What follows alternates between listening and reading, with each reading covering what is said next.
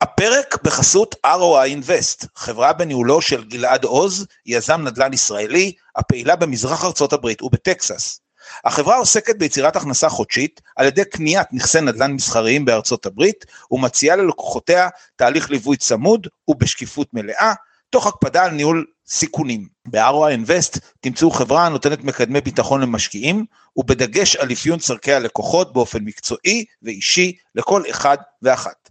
פרטים נוספים בפרופיל הפייסבוק ROI Invest, חפשו R-O-I-N-V-E-S-T לפרטים נוספים, או פשוט תתקשרו ל-052-688-999. יאללה, מתחילים.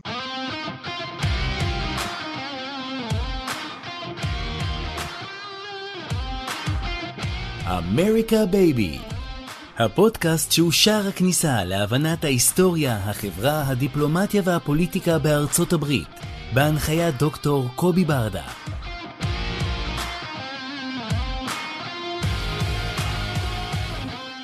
שלום וברוכים הבאים לעוד פרק של אמריקה בייבי. היום אנחנו נארח את ידידי דוידי הרמלין, מנכ"ל המרכז הבינלאומי לדיפלומטיה ציבורית, כדי שנוכל להבין טוב יותר על ההסברה וכיצד ניתן לפעול כדי לקדמה. דוידי, מה שלומך? אה, בהתחשב בנסיבות, בסדר, מדבר אליכם אה, ממצפה עמוקה ומקווה שלאזעקות לא תקטנה את השיחה שלנו. אכן כן, צריך להיות אופטימיים ואנחנו נהיה אופטימיים. אנחנו אנשי הגליל תמיד אופטימיים. לגמרי. אני אה, רציתי להתחיל איתך דודי, אם אתה יכול קודם כל ולפני הכל לספר לנו קצת על המוסד שאתה עומד בראשותו, קצת מה הוא עושה, מי הוא, מה התפקיד שלו, מה החשיבות שלו. בשמחה, אה, בימים אה, שבשגרה במרכז הבינלאומי לדיפלומטיה ציבורית אנחנו מלמדים ישראלים מן השורה, ישראלים שהתחום מעניין אותם, איך לשפר את הכישורים שלהם בקשרי חוץ, יחסי חוץ, בדגש כמובן על דיפלומטיה ציבורית אה, והסברה, כנגד הדה-לגיטימציה שמופנית אה, נגד מדינת ישראל כמדינתו של העם היהודי. אפשר לשים את זה תחת כותרת ענק של מאבק באנטישמיות, ואנחנו בתוך הכותרת הזאת מתמקדים בפן ההסברתי, כאשר אנחנו למעשה מקנים לתלמידים שלנו שתי מתודולוגיות מרכזיות, את המה ואת האיך. המה זה יותר ידע עיוני מבחינת אה, אה, היסטוריה פוליטית של המזרח התיכון, חוק בינלאומי, אה, צרכים ביטחוניים וכולי, והאיך זה יותר איך להעביר אה, אה, את המידע אה, במדיות שונות, החל מפנים אל פנים ונאומים בפני קהלים וקהלים עוינים, וכלה במדיה החברתית אה, אה, ודומיה. כאשר דגש מיוחד אנחנו שמים על אפיון של קהלים אה, לפי חתכים אה, אה, סוציו-פוליטיים אה, כאלה ואחרים. כמו מה? תן לנו, תן לנו דוגמה לקהלים שאתה חותך אותם אצלך. אה, למשל קתולים זה לא פרוטסטנטים, אה, להט"בים הם לא סטרייטים, אירים הם לא בלטים, אה, ימין זה לא שמאל, נשים זה לא גברים, אינן גברים, גברים גם אינן נשים.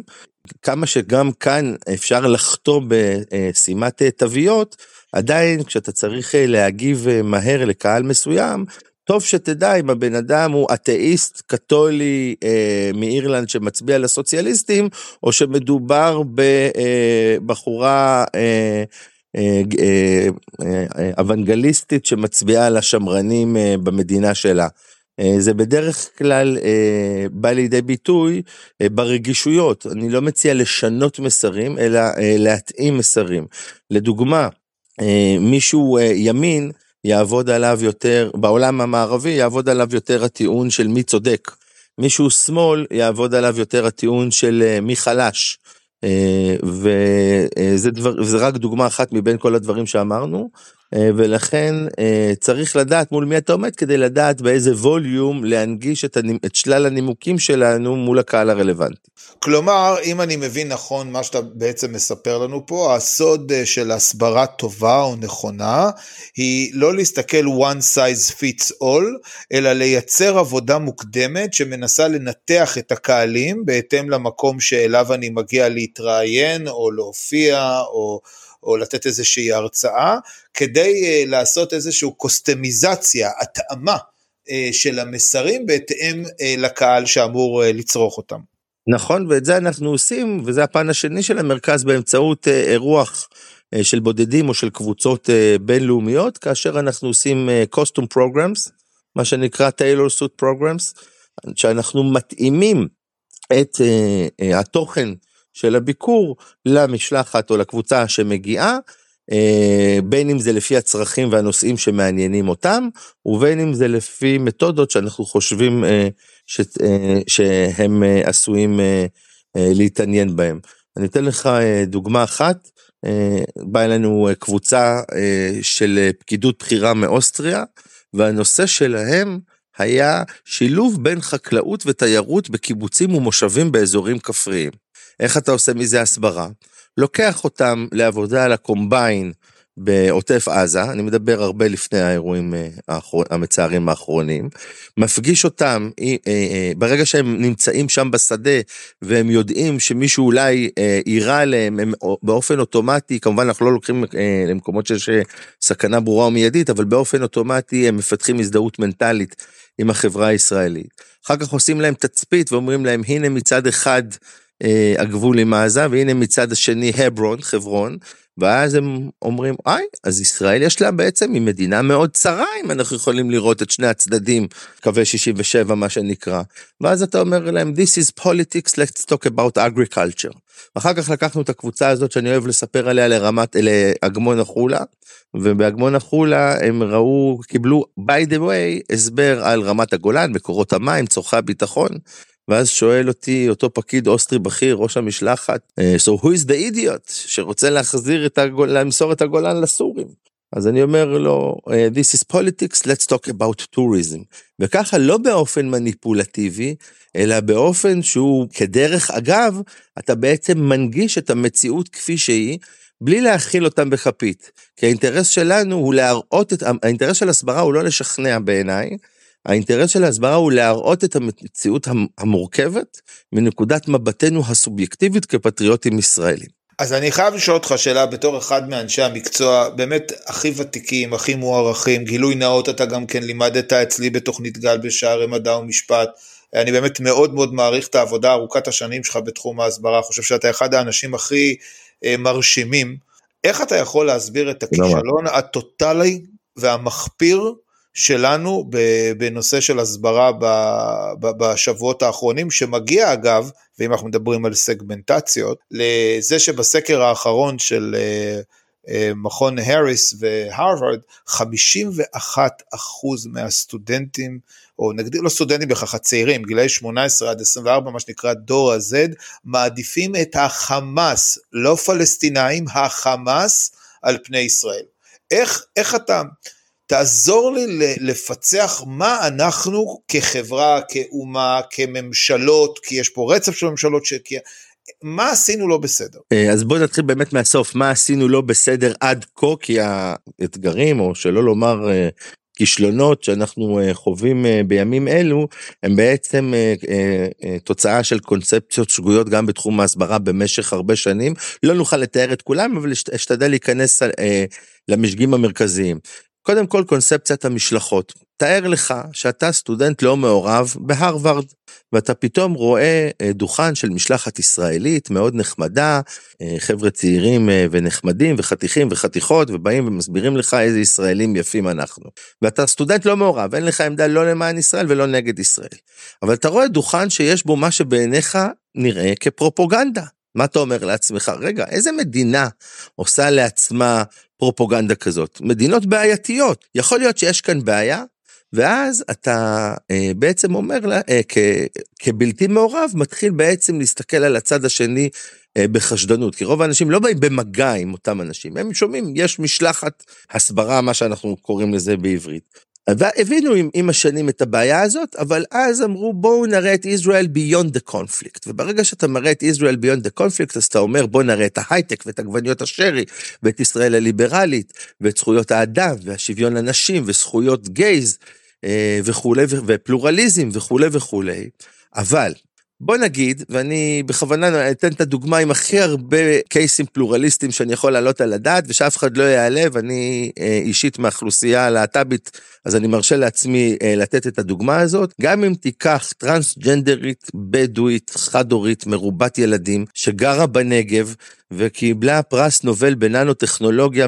ובטקס היא תבוא ותאמר, אני קיבלתי את פרס הנובל הזה בזכות התמיכה האישית שסייעו לי בנימין נתניהו, אה, יאיר לפיד ונפתלי בנט, כל ראשי הממשלה שתמכו בי, וישראל היא מדינה נהדרת, ואלמלא זאת לא הייתי מגיע להישגים שלי. אם ישאלו אותה, מה דעתך על 400 קילומטר של חומת הפרדה? ובתשובה שלה היא תענה את הנימוקים הכי טובים מדוע זה חשוב, אבל תשתמש בביטוי separation wall במקום defense fence, אז היא, בלי שהיא עברה הכשרה מתאימה, אז היא תקבע בשיח את הטרמינולוגיה של הז'רגון מהלקסיקון של הדה-לגיטימציה. ואם ישאלו אותה על, אבל מה אתם בכלל עושים שם? והיא תתחיל אה, לדבר על אה, זה שהערבים דחו את תוכנית החלוקה, במקום להתחיל מהבסיס שמלכתחילה, לפי החוק הבינלאומי, כל השטחים של מערב הירדן, החל מוועידת סן רמו של, אה, וחבר הלאומים, וכלה בסעיף 80 של צ'רטר של האו"ם, כל השטחים האלה הם בעדיפות לריבונות של מדינתו של העם היהודי. אם אנחנו לא נתחיל בעצמנו, לא כתוכנית מדינית, אלא כפרוגרמה הסברתית, לומר שהזכויות שלנו כזכויות הן from the river to the sea בעצמנו, לעולם לא נצליח להיות עם הנקודה האחרונה בוויכוח. כי תמיד יהיה פה העניין של מי התחיל, ובסוף זה תמיד זה יהיה, אבל אתם לקחתם להם מה חשבתם לעצמכם. ולכן, וזה אה, אה, לסיכום אה, הגישה שלי, כאשר אנחנו עושים הסברה, ואני מדגיש, דיפלומטיה ציבורית אינה דיפלומטיה. דיפלומטיה עוסקת במתווים פוליטיים ומדיניים להסדר עתידי. דיפלומטיה ציבורית לא צריכה להתחנחן ולהראות רק כמה אנחנו יפים, או כמה אנחנו uh, מותקפים, או uh, כמה בסיבוב הזה אנחנו לא התחלנו.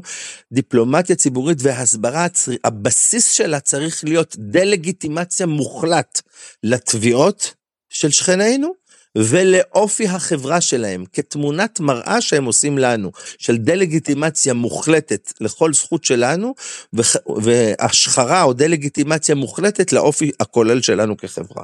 אז דודי, אתה בעצם מדבר שאתה מחפש, אה, נגדיר את זה, שיטה של אה, התקפה all across the board. אתה לא מאמין, אני שואל רגע לצורך העניין, כן?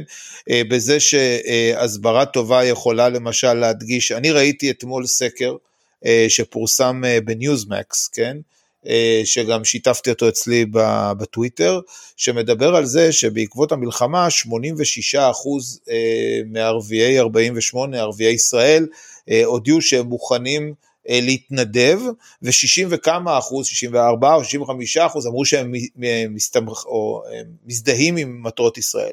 אתה למשל לא חושב שדבר כזה הוא חלק חתיכה חשובה בפאזל שמראה את ה-co-existent, את היכולת לחיות ביחד, את היכולת אה, לחלוק ביחד, את, אה, את אה, העתיד לצורך העניין, רק שיטה של התקפה או ביטול או לנסות לשייף החוצה את הנרטיב? אני מאוד שמח ששאלת, כי התשובה היא שאני בהחלט חושב שזה חשוב. אני לא מציע לוותר על זה, ולא מציע להפוך את זה לדבר שולי. אני רק אומר שבכל השנים האחרונות התעסקנו בעיקר בגישה הזאת, ולא התעסקנו בגישה האופנסיבית אה, של אה, דה-לגיטימציה לצד השני. או של לומר, תראה, הרי הסברה, בעיניי, היא לא באה כדי שיאהבו אותנו. בואו ניקח לדוגמה את המקרה האמריקאי. אז אם אנחנו בעצם משתמשים בהסברה כדי לתמוך את המאמץ המדיני והמלחמתי הנמשך שלנו גם בעת שגרה וגם בעת חירום, או בעצם במילים אחרות כדי להפחית לחץ של מדינות ידידותיות על הממשלות שלנו כאלה ואחרות מלעשות את מה שהן חושבות שחיוני לביטחוננו ולעתידנו, בגלל לחץ אה, אה, נקודתי. אז אם זה העניין של ההסברה, אז אני פחות צריך לשכנע את דעת הקהל באופן כללי, כי אני אתן לך ספוילר, מנהיגים אין, במערב אינם קובעים את עמדתם לגבי המזרח התיכון לפי אה, דעת הקהל באופן כללי. הם קובעים את עמדתם לפי אינטרס גיאופוליטי, הם קובעים את עמדתם לפי מד הפרות הסדר של הפגנות אנטי-ישראליות בבירות אה, המערב, והם קובעים את עמדתם לפי לחץ פנים פוליטי או פנים מפלגתי אצלהם. ניקח דוגמה אירופאית, אף אחד בגרמניה ובצרפת לא ישנה את דפוס ההצבעה שלו לפי מה שקורה בישראל. בארצות הברית אבל, לעומת זאת, תראה את ביידן, הנשיא ביידן, מצד, עשה שיקול אה, מעבר לכך שהוא ידיד אה, של ישראל, אין ספק, ומעבר לשיקולים הגיאופוליטיים שלו, שהם בפירוש אה, לטובת ישראל ולא ציר הרשע שמובילה אותו איראן, ויש לו כמובן את השיקולים של היחסים של איראן עם אה, רוסיה וכולי, אפשר להיכנס לזה אחר כך. כאשר הנשיא ביידן בא לקבוע פוליטית את הגישה שלו לעניין הזה, את האספקט הפוליטי, הוא הסתכל שמצד אחד הוא מאבד קולות של צעירים, ומצד שני במדינות המתנדנדות, המתלבטים אה, כן אכפת להם שהוא יתמוך בישראל, והוא עשה החלטה פוליטית אה, בין היתר, זאת אומרת היה מרכיב פוליטי בהחלטות שלו, שהוא אמר אני מהמר על המדינות המתנדנדות, ואני אספוג את הנזק האלקטורלי בקרב הקהל הצעיר. כרגע חלק מהסיבות שאנחנו רואים שהאמריקאים באופן זוכה, לא באופן גורף עדיין, יש להן תביעות כאלה ואחרות מאיתנו, זה כי כפי שאתה אה, יודע היטב מכולם, בבייס של ביידן בנכונות של אנשים לצאת להצביע, התחיל כבר להיות כרסום קריטי בצורה כזאת שמאיים אה, מאיים יותר פוליטית. ואני שוב רוצה להדגיש, אני לא, אה, כדי לשמור על כבודו של הנשיא, אני נותן לו קרדיט שהשיקולים שלו הם לא רק פוליטיים, אבל אנחנו כרגע דיברנו על המרכיב הפוליטי במערך השיקולים שלו, ועל המרכיב הזה הסברה צריכה לעבוד. אוקיי, okay, עכשיו תראה, אני רוצה לדבר איתך ברשותך, בגלל שזה פודקאסט שמתעסק בארצות הברית, אה, על אה, יותר להתמקד פנימה, לצלול פנימה לתוך הנושא הזה. אני טוען שברמת העיקרון, כן, הייתי קורא לזה כמעט פשע, אוקיי? שממשלת ישראל לא מצאה מחליף לקונסול הכללי בניו יורק. אה, ניו יורק היא מקום שבו מתרכזים לא רק העולם היהודי, שזה אחד הנושאים הכי חשובים במיוחד פוסט אה, השבעה לאוקטובר, אנחנו רואים את כמות התרומות ורואים את המאמץ המלחמתי שיהדות ארצות הברית נכנסת לנושא הזה, אלא גם הוא בעיקר מרכז, אה, בוא נגדיר את זה, זה ההאב העולמי. וכאשר אין לנו קונסול כללי בניו יורק, אנחנו לא יכולים להגיב בזמן אמת, לא יכולים להתראיין, לא יכולים לייצר את כל הנסיבות הרלוונטיות להקשר הזה. אני, אני רוצה להבין איתך איך יכול להיות, לפי מיטב הכרתך והערכתך ודעתך, שאין נכון להיום עדיין קונסול כללי בעיר כל כך חשובה כמו ניו יורק? אני לא אוכל לתת לך uh, תשובה מלאה כדי לשמור uh, על אתיקה, היות והשם שלי uh, הועלה בהסכמתי בפני ראש הממשלה כאחד ואני המועמדים. ואני מאוד מקווה שאכן אתה תיבחר לנושא הזה, כי אין אדם ראוי ממך, אבל דווקא בגלל שהשם שלך הוזכר, אני מנסה להבין יחד איתך בכל העם, איך יכול להיות מצב שכזה. אז אני, אני לא אדבר על עכשיו כדי אה, אה, אה, לשמור על אה, אה, הגינות, אני רק אומר אה, עד כה. עד כה ממשלות ישראל לדורותיהן לא התייחסו אה, לתפקיד הקונסול בניו יורק בפרדיגמה הסברתית.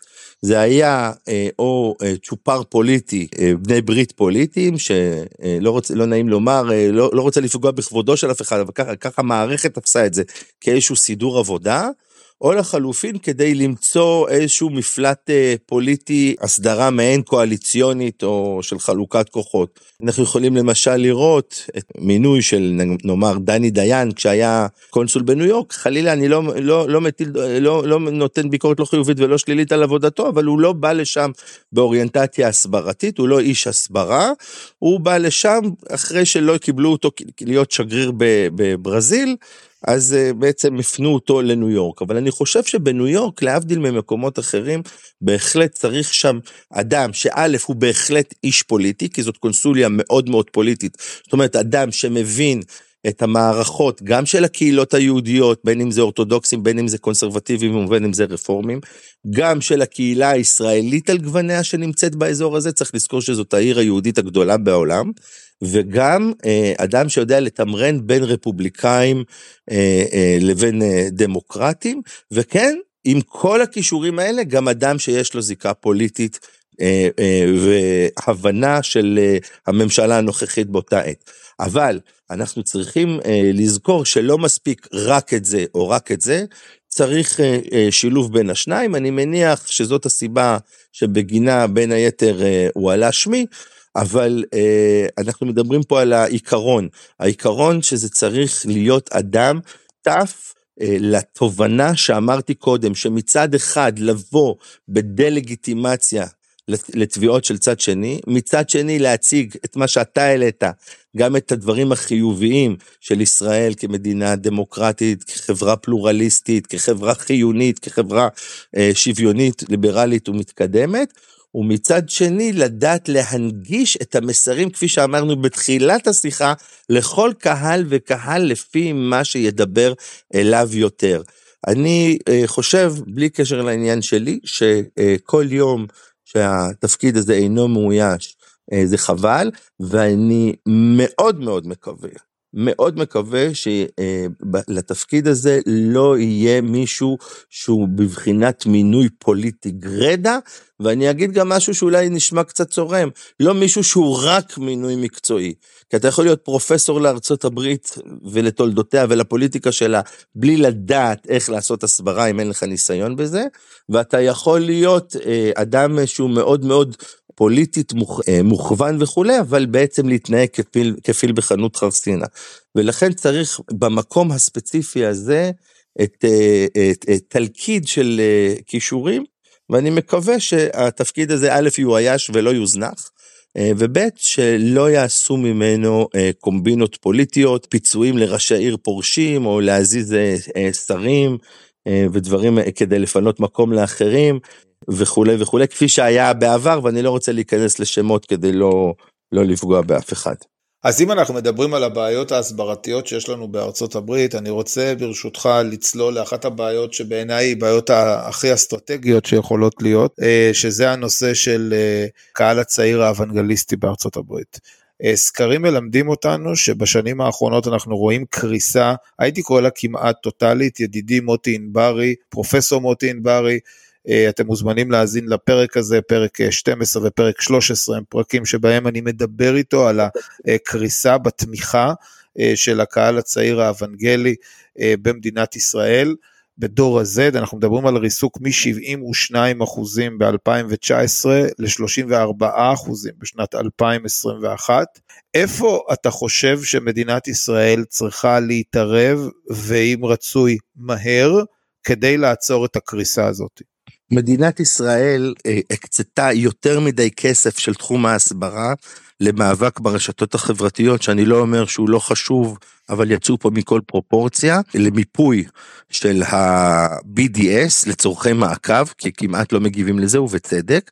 פחות מדי אה, הקדישו למיפוי אה, של אוכלוסיות יעד ואיך להביא אותן לארץ. הייתי שמח אם כל הכספים שהושקעו, אם חלק גדול מהכספים שהושקעו אה, בתחום ההסברה עד כה, היו עבור משלחות של קהלי יעד רלוונטיים, שבארצות הברית, באירופה זה קהלים קצת אחרים, אפשר להיכנס לזה בהזדמנות אחרת, בארצות הברית זה בהחלט קהל הצעיר של דור הזה של האוונגליסט. עכשיו השאלה היא איך אתה מביא אותם.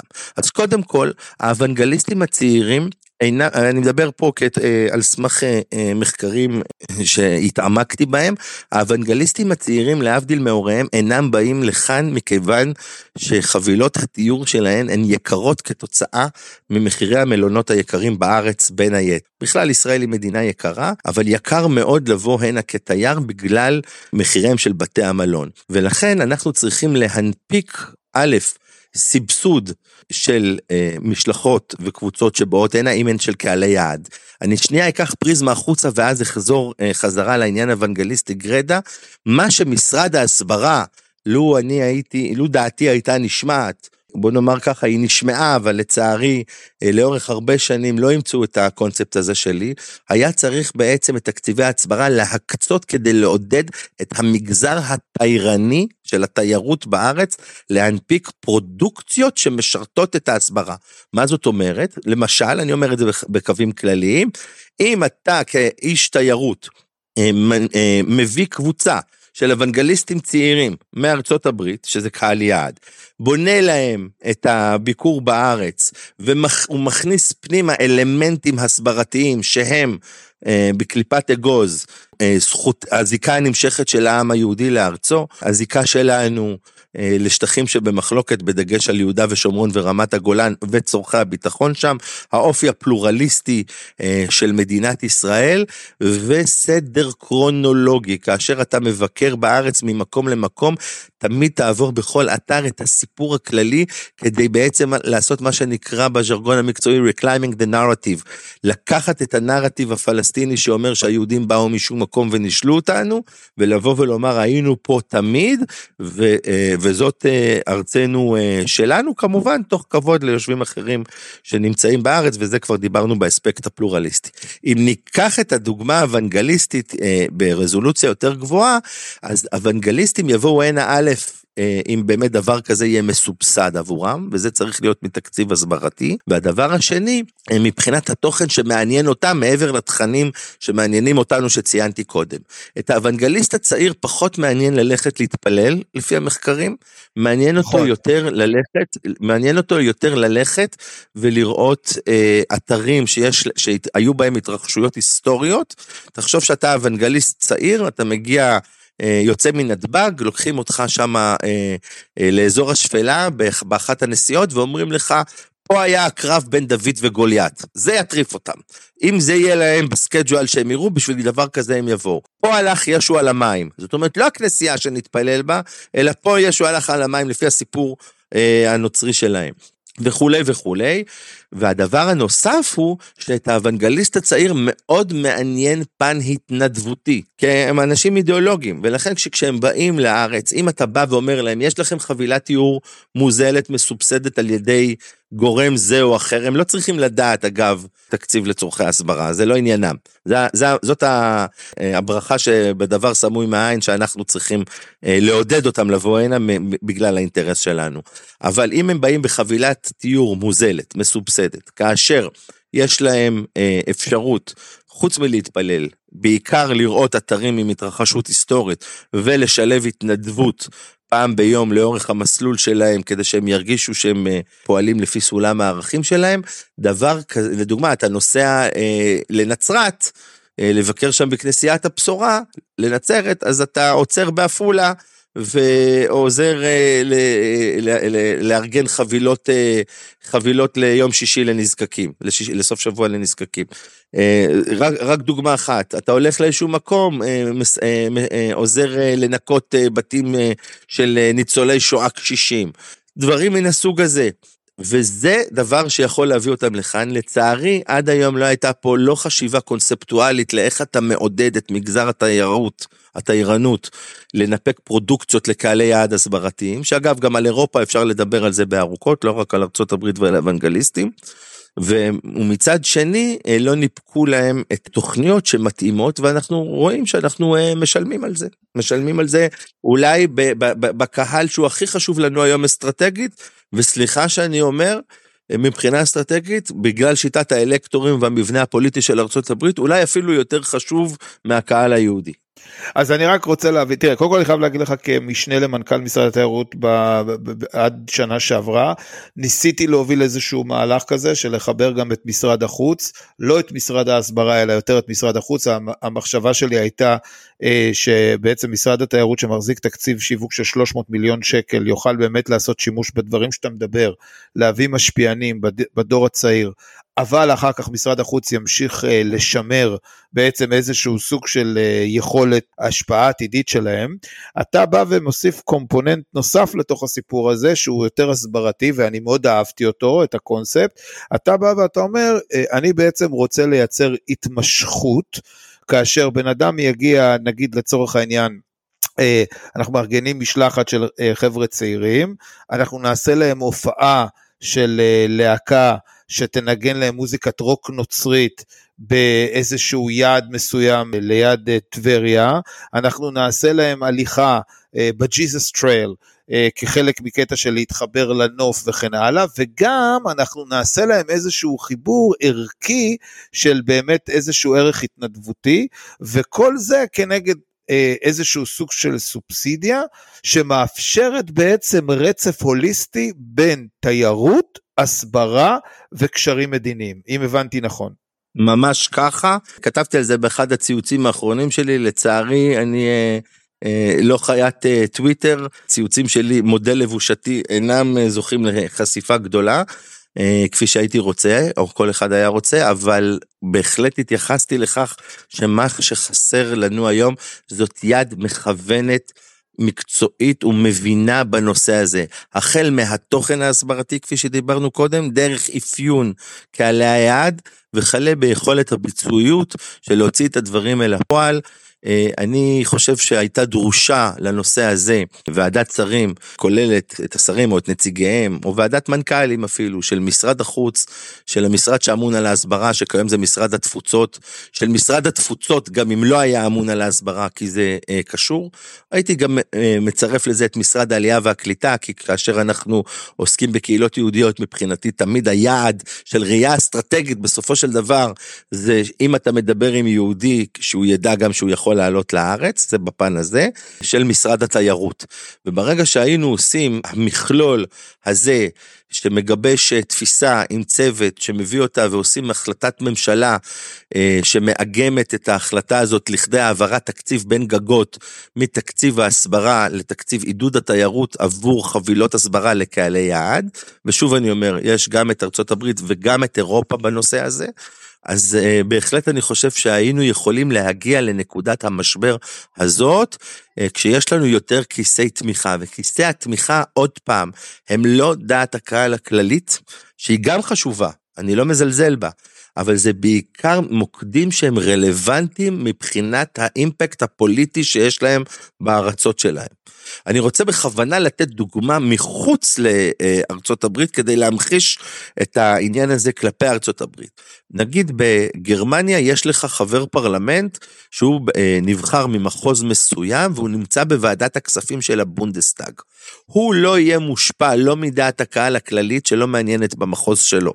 לגבי המזרח התיכון, והוא לא יהיה מושפע מהשיקולים הגיאופוליטיים שמעניינים את הממשלה.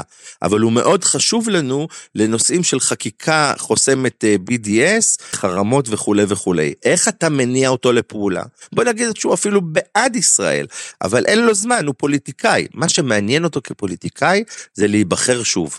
ולכן אתה צריך למפות לא את ה-BDS כפי שהשקיעו המון כסף במשרד ההסברה אה, כבר הרבה מאוד שנים, אה, אני לא מבין כל כך איזה תועלת הייתה בזה, אלא למפות את התומכים של אותו חבר פרלמנט, את התורמים שלו, את חברי הסניף שלו במפלגה, את המטיף בכנסייה שהוא מבקר בה ביום ראשון.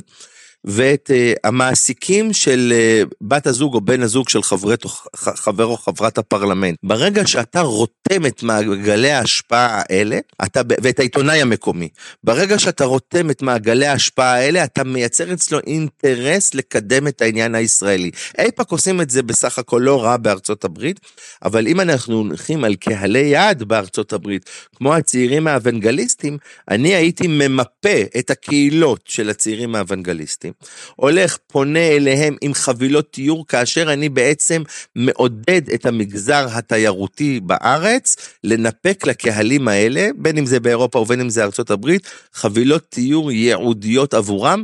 כמובן שבמקרה האירופאי זה צריך קצת יותר מניפולציות שם, כי אתה לא פונה לקהל גדול אלא לקהלים מאוד ספציפיים כפי שתיארתי, אבל אפשר לעשות את זה, לא נרחיב בזה כאן. אבל בוודאי שהצעירים האוונגליסטים בארצות הברית זה קהל יעד. אני הצעתי את זה למי שהצעתי אה, גם לאחרונה וגם לפני, אה, לאחרונה אני מתכוון לפני המלחמה וגם לפני שנים, אה, אבל זה כבר יגרור אותנו לשיח אחר של איך אנחנו משתחררים מראייה לטווח קצר ומבינוניות שפשטה במערכת הפוליטית שלנו, שיש בה גם הרבה אנשים מוכשרים, בוודאי בצמרת, אבל בדרגים אה, הבינוניים יותר בפוליטיקה הארצית, הבינוניות כרסמה בנו, אבל אם אני אעצור את עצמי כאן, כי זה באמת נושא לשיחה ארוכה הרבה יותר בפני עצמה. אז מבלי ששמנו לב עברנו יותר מחצי שעה כבר, אה, קודם כל זה האיש מקצוע ברמה הגבוהה ביותר, הרעיונות שלך פשוט אה, נהדרים ומייצרים כל כך הרבה היגיון ובגלל זה זה כל כך מתסכל שלא מצליחים לקדם אותם. הייתי רוצה אם אתה יכול ממש בקצרה כשאלה המסכמת, אם תוכל לספר לנו על המסע המדהים שעשית אתה והבת שלך לבד, מרגע שהתחילה המלחמה, לנסות ולהשפיע על חברי אה, קונגרס, על חברי פרלמנט. אה, ספר לנו קצת מה עשית אה, כלוחם יחיד למען ההסברה הישראלית. אולי כלוחם יחיד בגזרה שלי, כמובן חלילה אני לא מתיימר להיות לבד פה, יש הרבה אנשים שנרתמו ונזעקו כדי לסייע איש איש בתחומו, בעיקר איפה שאין יד מכוונת, אז אנשים אמרו היכן שאין אנשים אהיה איש. אני בימים הראשונים של המלחמה, ממשאבים עצמיים ושל משפחה, מעט חברים, תפסתי את עצמי עם כרטיס טיסה one way לאירופה, התמקדתי באירופה בסיבוב הזה, העברתי חודש וחצי, כפי שציינת, עם תינוקת בת כשנה, שזה היה אתגר בפני עצמו, אני הורה יחידני, ולכן אה, זה לא הייתה פה, לא היו פה יותר מדי ברירות, ואמרתי אם אני כבר מבוגר מדי בשביל לשרת אה, במילואים, אז אלו יהיו המילואים שלי. נפגשתי עם המון אנשים אה, בבונדסטאג הגרמני, למשל עם יו"ר סיעת הליברלים בוועדת החוץ של הבונדסטאג, שהעברתי אליו את המסרים בדרך שאמרתי קודם, מכיוון שאני לא דיפלומט, אני עוסק בדיפלומטיה ציבורית, ואני חייב לומר שהדברים שלי נפלו על אוזניים קשובות. לאחר אה, מכן המשכתי במספר ערים בגרמניה, אחרי חריש עמוק וברלין, המשכתי לייפציג, בראונשוויג, הנובר והמבורג. משם אה, שמנו פעמנו לווינה, חרשתי שם את הפרלמנט, את הקהילה היהודית, קבוצות של ישראלים, שאגב אני חייב לומר שאני בשוק שהקבוצות האלה אמרו, וזה קבוצות ידועות ומוכרות, אף אחד לא דיבר איתנו עד עכשיו, אה, וזה כבר היה בעומק המלחמה. ולא רק שם, בהרבה מקומות אחרים. משם המשכתי לסדרת פגישות עם הפרלמנט המאוד מפוצל בסלובקיה, ואני חושב שהגעתי שם ממש לקונצנזוס אה, אה, של תמיכה בסנטימנט הישראלי. חזרנו לווינה כי עוד נשארה שם המון עבודה, משם המשכתי אלבניה, הגעתי לשר הביטחון, פגישה בשש עיניים מאוד מאוד אה, משמעותית, משם המשכתי לשוודיה, קיימתי שם שלל פגישות. אה, אבל אולי הפגישה החשובה ביותר, ובזאת נסכם, כי הסיפור עליה אומר הרבה, אה, נפגשתי עם יו"ר ועדת החוץ של הפרלמנט השוודי, אה, והוא, וצריך לזכור ששוודיה היא מממנת ראשית של תקציבים שמוענקים בסופו של דבר לגופים בחברה, ב-so called החברה הפלסטינית, אם זה ברשות, אם זה בעזה קודם, והוא אמר לי, אנחנו, שהוא חושב שבאמת, אי אפשר להמשיך עם זה ששוודיה תממן אה, את המערכות הפלסטיניות כאשר הן לא כוללות במערכת החינוך שלהם חינוך לשלום ולכך שלישראל יש זכות להתקיים ושהיהודים אינם מוקצים. בעצם מה שאני קורא דנאציפיקציה ולשמחתי ראש הממשלה בריאיון האחרון שלו לוול סטריט ג'ורנל הכניס את האספקט הזה, הוא קרא לזה דה-רדיקליזציה וזה ברור כי הוא עוסק בדיפלומטיה, אני כמי שעוסק בדיפלומטיה ציבורית יכול להיות קצת יותר פרובוקטיבי ולקרוא לזה דנאציפיקציה כדי לעשות את ההשחרה או את הדה-לגיטימציה לחברה שעומדת מולנו אה, בקרבות האלה. ולצערי הרב, אה, הישג כזה מול יו"ר ועדת החוץ, עדיין אה, לא קיבלתי ריקושטים שגורמים אצלנו אה, שעודכנו בעניין יודעים אה, או פועלים כדי למנף את זה ורק לאחרונה שמענו ש-180 מיליון יורו אה, עברו מהאיחוד האירופי לפלסטינים. חבל חבל שאנחנו לא מפעילים את החברים שלנו גם בשוודיה.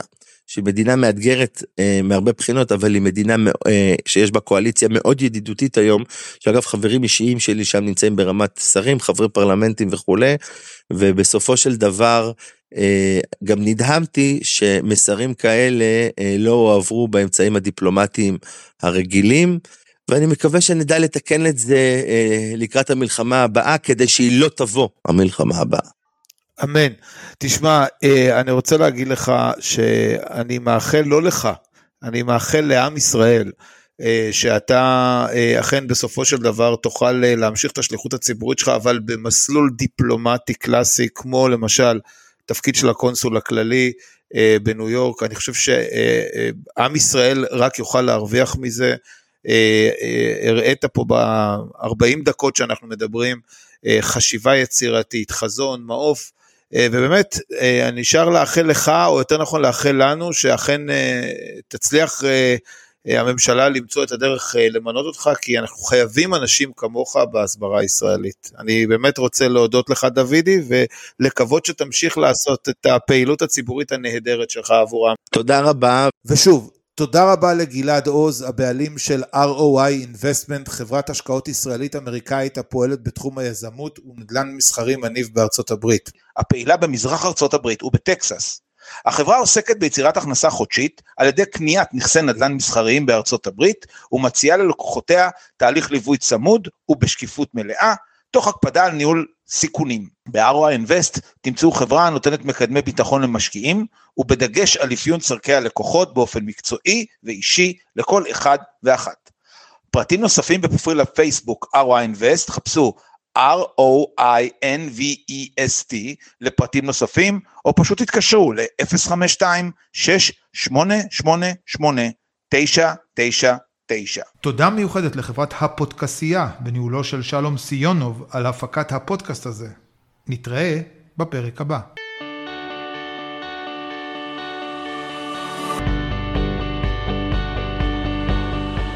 דוקטור קובי ברדה הוא מומחה להיסטוריה פוליטית אמריקאית ויחסים בינלאומיים, וחוקר בכיר בחממה לחקר דתות של אוניברסיטת חיפה, וקתדרת חייקין לגאו-אסטרטגיה. דוקטור ברדה הוא גם מחברם של הספרים "המפתח להבנת דונלד טראמפ" ו-Grassroot Path to Congress. מחקריו מתמקדים בשתולות למען ישראל בארצות הברית, דת ופוליטיקה באמריקה וגאו-אסטרטגיה.